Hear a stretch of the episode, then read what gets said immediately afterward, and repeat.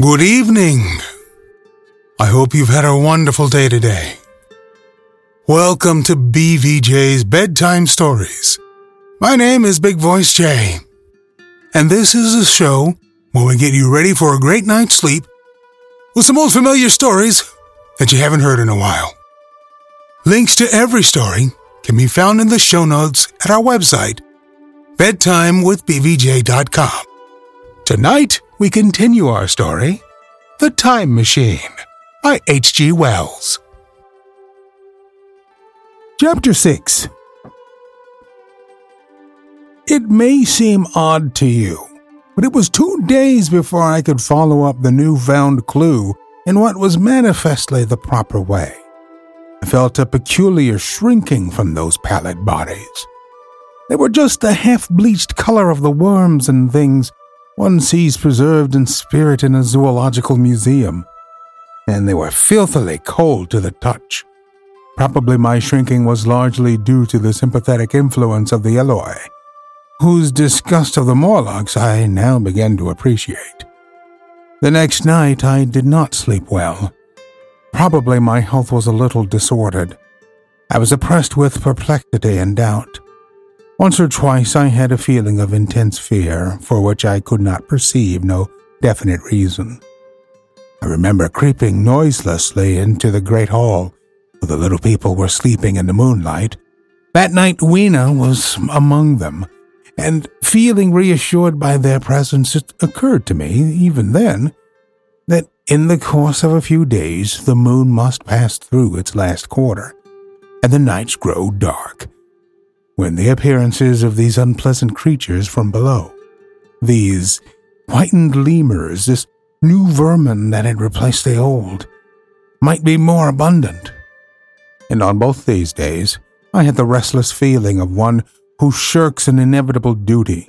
I felt assured that the time machine was only to be recovered by boldly penetrating these underground mysteries.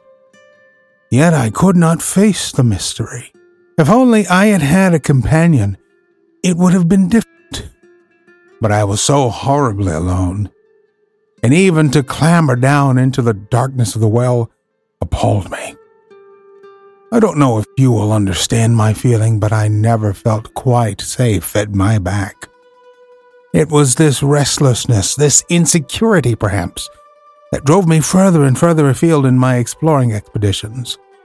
Going to the southwestward toward the rising country that is now Combe Woods, I observed far off in the direction of 19th century Banstead a vast green structure, different in character from any I had hitherto seen. It was larger than the largest of the palaces or ruins I knew, and the facade had an oriental look, the face of it having the luster as well as the pale green tint, a kind of bluish green of a certain type of Chinese porcelain. This difference in aspect suggested a difference in use, and I was minded to push on and explore. But the day was growing late, and I had come upon the site of the place after a long and tiring circuit. So I resolved to hold over the adventure for the following day, and I returned to the welcome and the caresses of little Weena. But next morning I perceived clearly enough that my curiosity regarding the Palace of Green Porcelain was a piece of self deception to enable me to shirk by another day an experience I dreaded. I resolved I would make the descent without further waste of time, and started out in the early morning towards a well near the ruins of granite and aluminum. Little Weena ran with me. She danced beside me to the well, but when she saw me lean over the mouth and look downward, she seemed strangely disconcerted. Goodbye, little Weena, I said, kissing her, and then putting her down. I began to feel over the parapet for the climbing hooks. Rather hastily, I may as well confess, for I feared my courage might leak away. At first, she watched me in amazement. Then she gave a most piteous cry, and running to me, she began to pull at me with her little hands.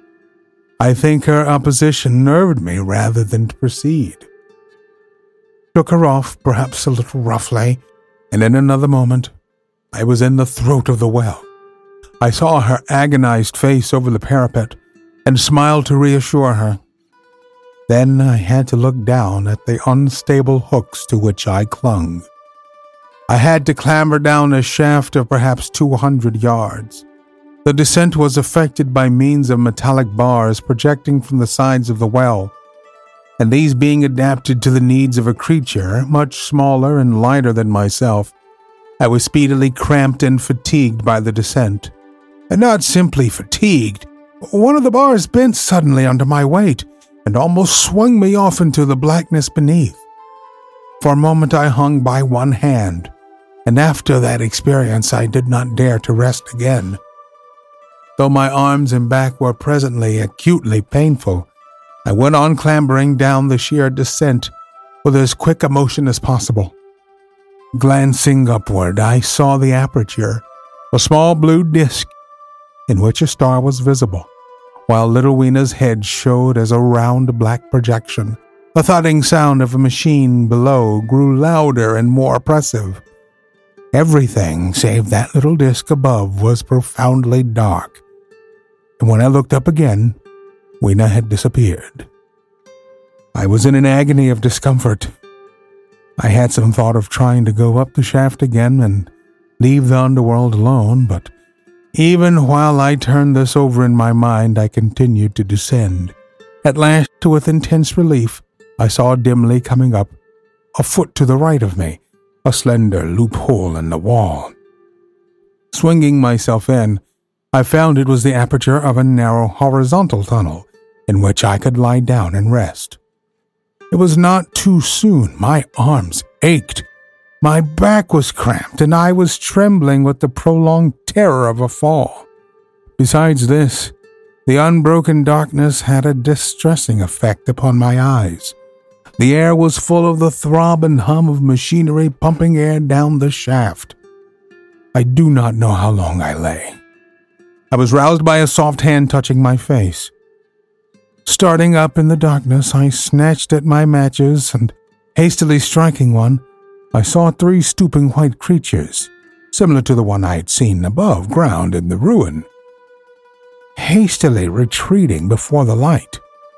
Living as they did in what appeared to be impenetrable darkness, their eyes were abnormally large and sensitive, just as are the pupils of the abysmal fishes, and they reflected the light in the same way. I have no doubt they could see me in that rayless obscurity, and they did not seem to have any fear of me apart from the light.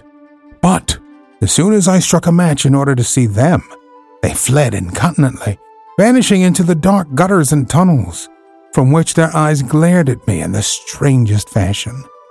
I tried to call to them, but the language they had was apparently different than that of the upper world people, so that I was left to my own unaided efforts and the thought of flight before exploration was even then in my mind. But I said to myself, You're in for it now.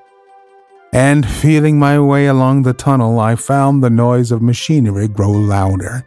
Presently, the walls fell away from me, and I came to a large open space, and striking another match, saw that I had entered a vast arched cavern, which stretched into utter darkness beyond the range of my light. The view I had of it was as much as one could see in the burning of a match. Necessarily, my memory is vague. Great shapes like big machines rose out of the dimness and cast grotesque black shadows, in which dim spectral Morlocks sheltered from the glare. The place, by the way, was very stuffy and oppressive, and the faint halitus of freshly shed blood was in the air. Some way down the central vista was a little table of white metal, laid with what seemed a meal. The Morlocks, at any rate, were carnivorous. Even at that time, I remember wondering what large animal could have survived to furnish the red joint I saw. It was all very indistinct the heavy smell, the big unmeaning shapes, the obscene figures lurking in the shadows, and only waiting for the darkness to come at me again. Then the match burned down and stung my fingers and fell, a wriggling red spot into blackness. I have thought since how particularly ill equipped I was for such an experience. When I had started with the time machine, I had started with the absurd assumption that the men of the future would certainly be infinitely ahead of ourselves in all their appliances. I had come without arms, without medicine, without anything to smoke. At times I missed tobacco frightfully, even without enough matches. If only I had thought of a Kodak. I could have flashed that glimpse of the underworld in a second and examined it at leisure. But as it was, I stood there with only the weapons and the powers that nature had endowed. Me with hands, feet, and teeth. These and four safety matches that still remained to me. I was afraid to push my way in among all this machinery in the dark, and it was only with my last glimpse of light I discovered that my store of matches had run low.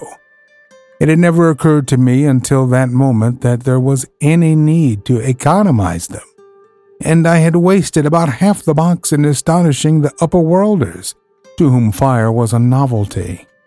Now, as I say, I had four left, and while I stood in the dark, a hand touched mine. Lank fingers came feeling over my face, and I was sensible of a peculiar, unpleasant odor. I fancied I had heard the breathing of a crowd of those dreadful little beings about me. I left the box. I felt the box of matches in my hand being gently disengaged, and other hands behind me plucking at my clothing. The sense of these unseen creatures examining me was indescribably unpleasant. The sudden realization of my ignorance of their ways of thinking and doing came home to me very vividly in the darkness. I shouted at them as loudly as I could. They started away, and then I could feel them approaching me again. They clutched at me more boldly, whispering odd sounds to each other. I shivered violently and shouted again rather discordantly.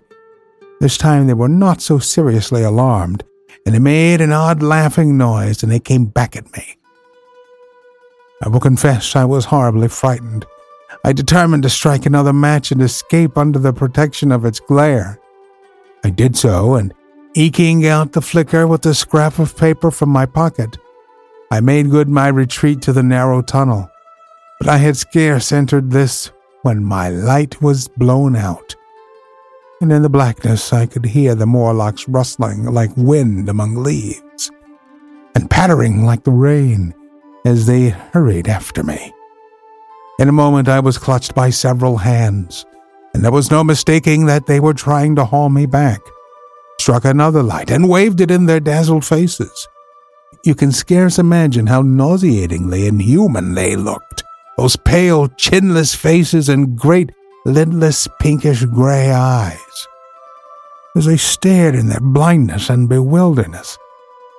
But I did not stay to look, I promise you. I retreated again, and when my second match had ended, I struck my third.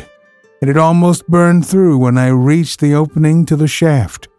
I lay down on the edge, for the throb of the great pump below made me giddy.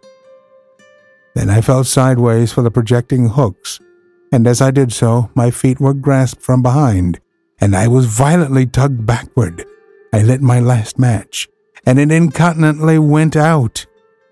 But I had my hand on the climbing bars now, and kicking violently, I disengaged myself from the clutches of the Morlocks and was speedily clambering up the shaft, while they stayed peering and blinking up at me.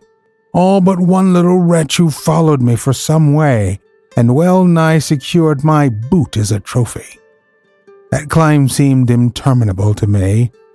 With the last twenty or thirty feet of it, a deadly nausea came upon me. I had the greatest difficulty in keeping my hold. The last few yards was a frightful struggle against this faintness. Several times my head swam, and I felt all the sensations of falling. At last, however, I got over the well mouth somehow, and staggered out of the ruin into the blinding sunlight. It fell upon my face. Even the soil smelt sweet and clean. Then I remember Weena kissing my hands and ears, and the voices of others among the Eloi. Then for a time, I was insensible. We'll continue our story on our next episode.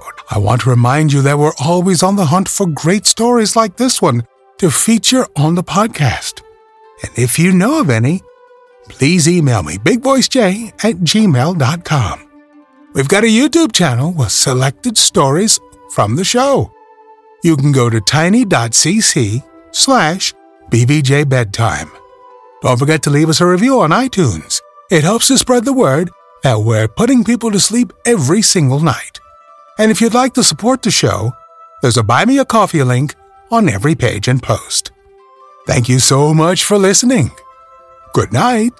Diamond Club hopes you have enjoyed this program.